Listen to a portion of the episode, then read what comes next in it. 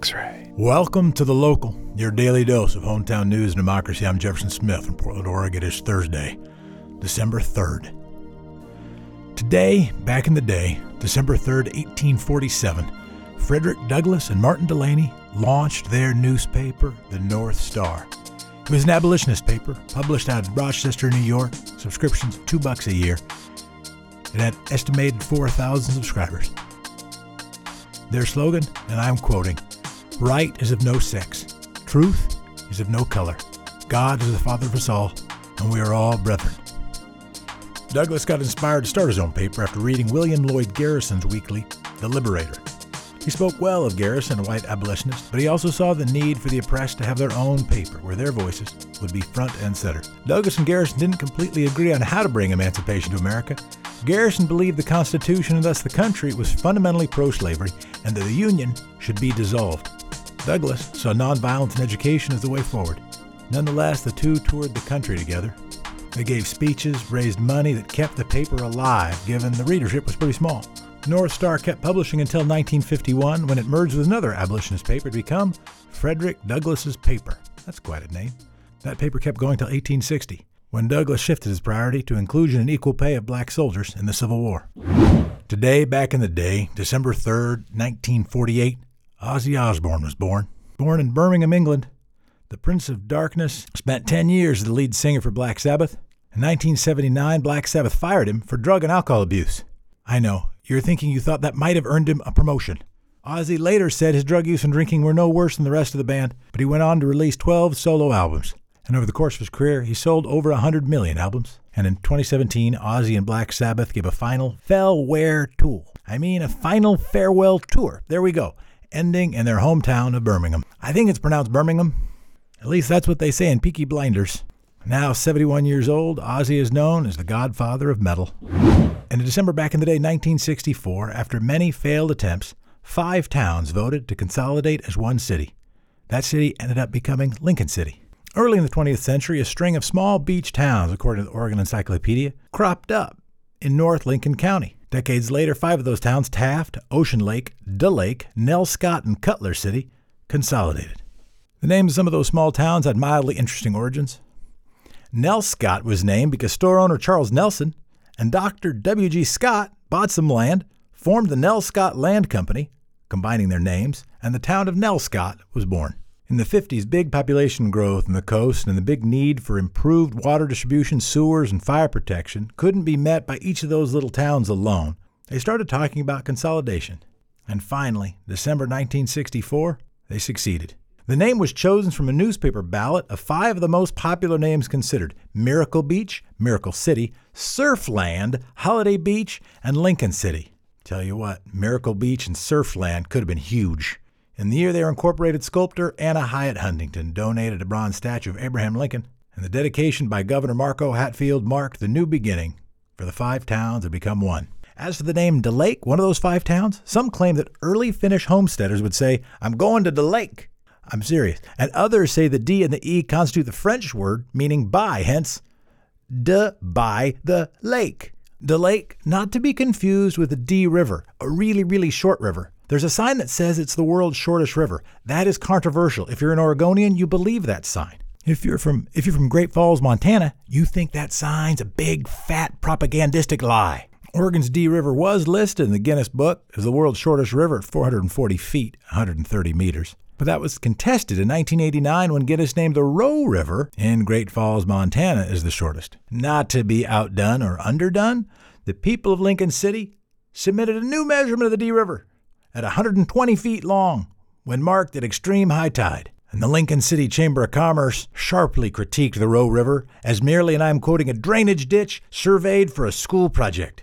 And indeed, fifth grade students of teacher Susie Nardlinger at Lincoln Elementary School in Great Falls, no relation to Lincoln City. It was just a different Lincoln. There are a lot of things named Lincoln, including my older brother. But even with the criticism of the Roe River, Nardlinger shot back and said that the D was merely an ocean water backup. That's also a quote. She also pointed there was an alternative fork to the Roe, which is only 30 feet long, suggested that that required a new survey. Guinness never ruled on the dispute. Instead, they chose to no longer list the shortest river. The controversy was just too thick. Today we'll start with the Quick Six News headlines, and we'll have an interview with Joanne Zuhl, executive editor at Street Roots. X-ray. First up, it is today's Quick Six local rundown. Frustrated Portland business leaders have launched a group to revive downtown Portland. Jim Mark, the CEO of real estate company Melvin Mark, I think that's his dad, by the way, called the governor really mad about the damage done downtown from protesters. And now he and other Portland business people have started the Rose City Downtown Collective. They want to pressure officials for more concrete action while launching their own initiatives to revive the city's core. They sent an open letter on Wednesday signed by nearly 300 business people.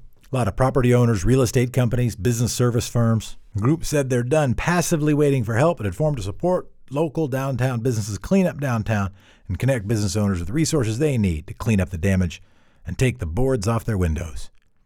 Absent from those signings, however, were notably the major downtown tech employers, including Amazon, Puppet, eBay, and New Relic. Also, very few of the city's progressive young business leaders signed the document. Here's a little backstory, and thank you to the Oregonian for this. Mark, that's not his first name, it's his last name. His first name is Jim. Jim Mark. He's got two first names, but his last name's actually Mark. So Mark, also known as Jim, had a heated email exchange in September over property damage with Nik Blosser. I was the governor's chief of staff. Blosser, by the way, just joined the Joe Biden transition team last month. Blosser called Mark ill informed for claiming that the governor hadn't condemned vandalism in downtown Portland, but also said the focus should be on the protesters' calls for social justice. Here's a quote from Blosser's email we all want the violence to end, but honestly, their point that violence against them has been going on for a very long period of time rings very true, and real actions to change that need to happen. Blosser's email became public through a records request from the Portland Business Journal. Blosser said, I know you know all this, and I'd like to see your support for real change for people be as public as your concern about the property damage. At some point, maybe we'll ask the Rose City Downtown Collective about their social justice priorities as well. And now your daily dose of data. As of Wednesday, Oregon Health Authority has reported 1,244 new cases and 18 new deaths.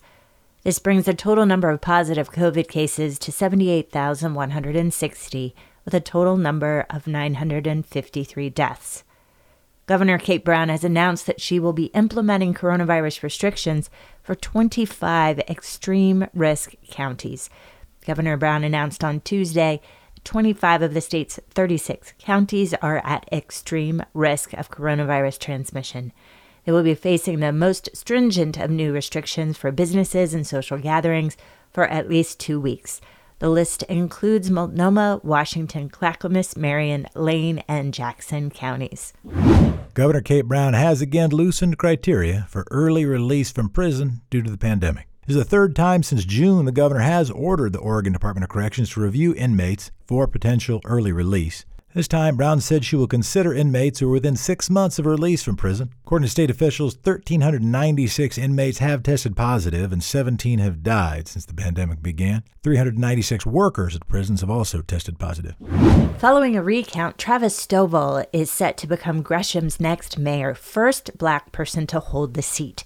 Although the general election was held almost a month ago, some races are still being called. Following a recall, entrepreneur Travis Stovall will be the next mayor of Gresham. Stovall came out with 13 more votes than Eddy Morales, a current Gresham city councilor. Stovall has 16,646 votes to Morales's 16,633, with three other candidates trailing behind. The final results were released Wednesday and certified by the city of Gresham. Stovall aims to make budget cuts while still ensuring critical services are available. He is embraced by the business community and plans to prioritize equitable economic development. We don't focus all the time on crime news here, but a death investigation is underway in North Portland after a 35 year old man was shot and killed. Police found Ian Alexander Phillips in the area of Northeast 122nd and Davis around 1:30 in the morning on Monday after receiving reports of a person down. Police are investigating his death as a homicide. Haven't released any information about suspects, but if people do have information, you can call 503 823 1040. It's 503 823 1040. And that is today's Quick Six Local Rundown. X ray. For our next segment, we have a conversation between X Ray's Julia Oppenheimer and Joanne Zuhl, executive editor for our weekly newspaper, Street Roots. They'll be discussing the proposed housing policies coming to the state legislature and what they mean for renters and landlords. Here are Joanne and Julia. As 2020 comes to an end, so does renter protection. Joining me now is Joanne Zuhl, executive editor for local weekly newspaper Street Roots. She's here to talk about some of the proposed housing policies coming to the state legislature. Joanne, good morning. Good morning. How are you doing this morning? I'm doing good. It's a little windy out there, but doing fine. It's, there, there, there's a sun in the sky, so that It is great. super windy. Let's talk about uh, new legislation. Can you give us some of the basics on the new legislation and what it means for renters and landlords? Sure, sure. So I'm sure anyone who's been watching the news knows that uh, renters are struggling under the COVID situation because of lost job, lost wages, and not able to pay rent. And of course, we've had uh, you know, rolling moratoriums going on, and currently statewide we have a moratorium through the end of the year. Now, uh, the House, the Oregon's House Interim Committee on Housing, uh, is weighing over a proposed legislation that would allow landlords to apply for state grants to reimburse them for 80% of unpaid rent uh, accrued through April 1st. Uh, the landlords would forgive the remaining 20%. Now, if awarded, uh, that means landlords couldn't evict tenants for non-payment for rent until July 1st, 2021, provided the tenant signed a legal document declaring financial hardship. Uh, all of this is to be paid out of a $100 million landlord compensation fund. Now, it, it sounds like, okay, this is a step in the right direction for a lot of people to see some kind of relief coming. However, uh, advocates on both sides, between renters and landlords, you know, aren't 100% happy. Landlords want to see more protections.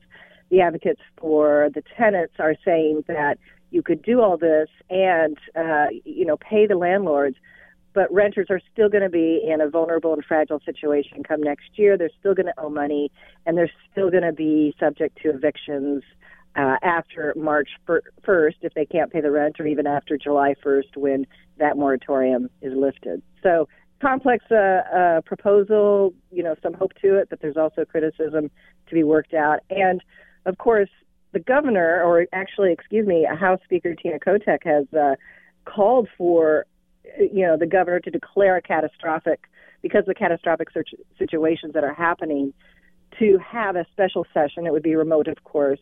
Uh, this December to address housing, perhaps address this bill. So perhaps something could be on the books by the end of this year. So that um, compensation fund, how is that? Did you already say this? But how is that being paid for? Well, it would be paid for from uh, funding from the CARES Act, which was uh, relief from Congress.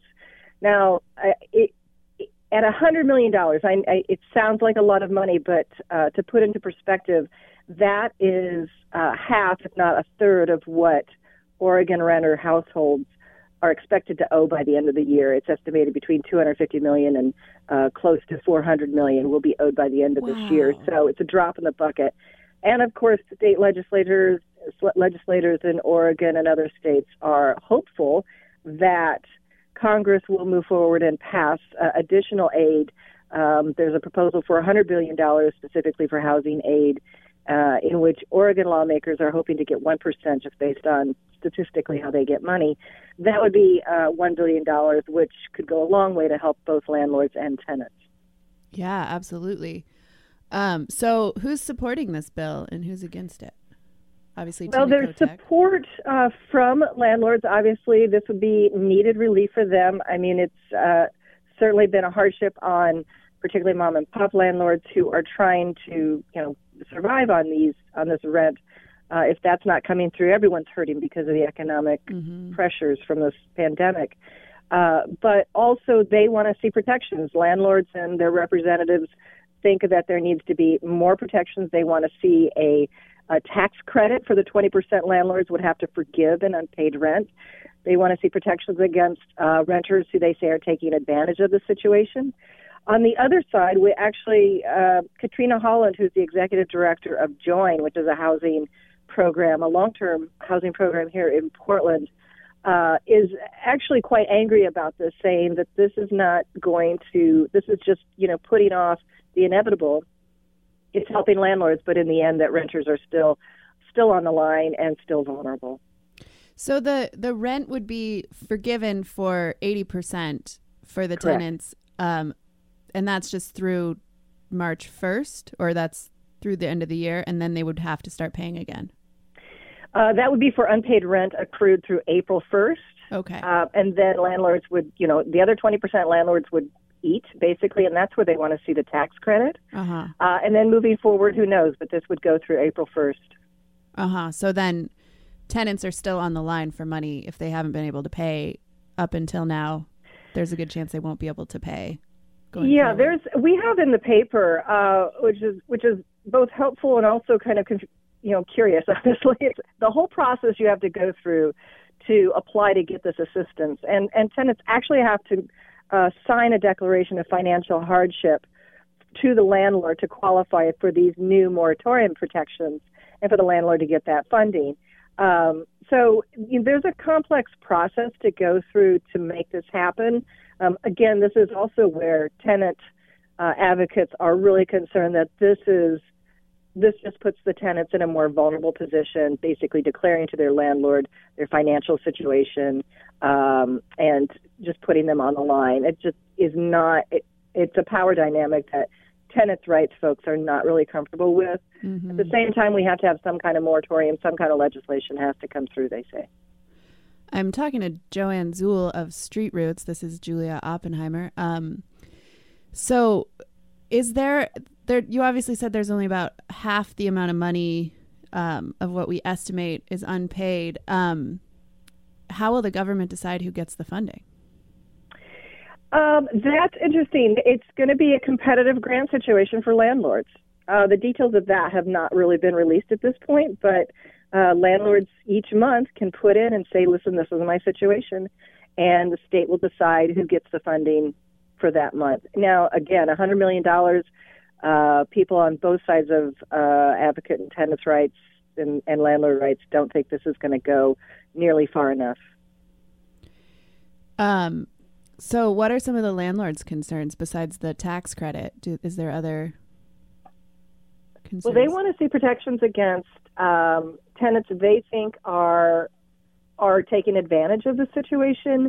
They want to see uh, a mechanism to prevent fraud. They want to see um, communication encouraged, which I think everyone would agree with.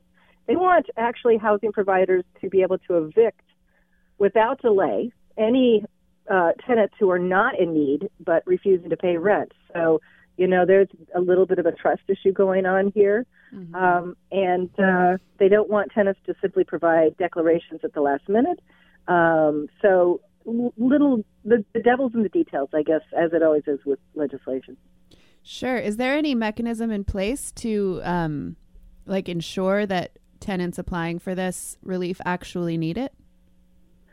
Well, that would be the fact that they're going to be signing signing a formal declaration of financial hardship, and that it is subject to the laws of perjury if it is indeed not true. So that is, from the lawmaker's standpoint, uh, they're hoping that's going to be the fail-safe to make sure that these are, um, you know, honest and true declarations.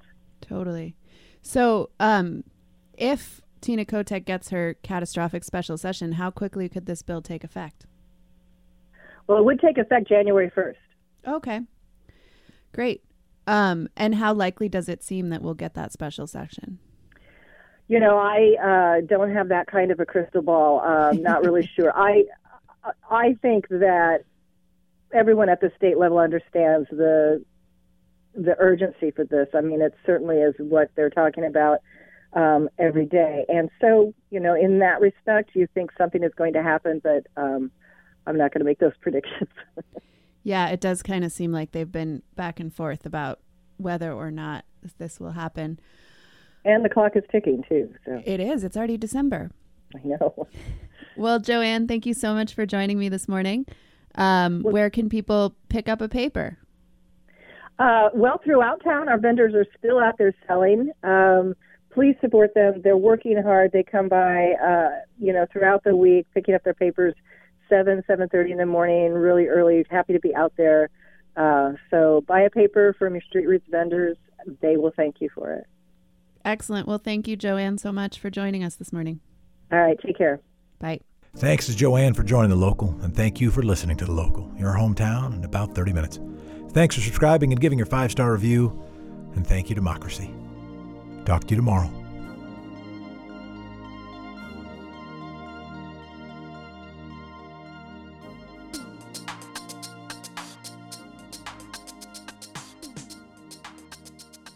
X ray.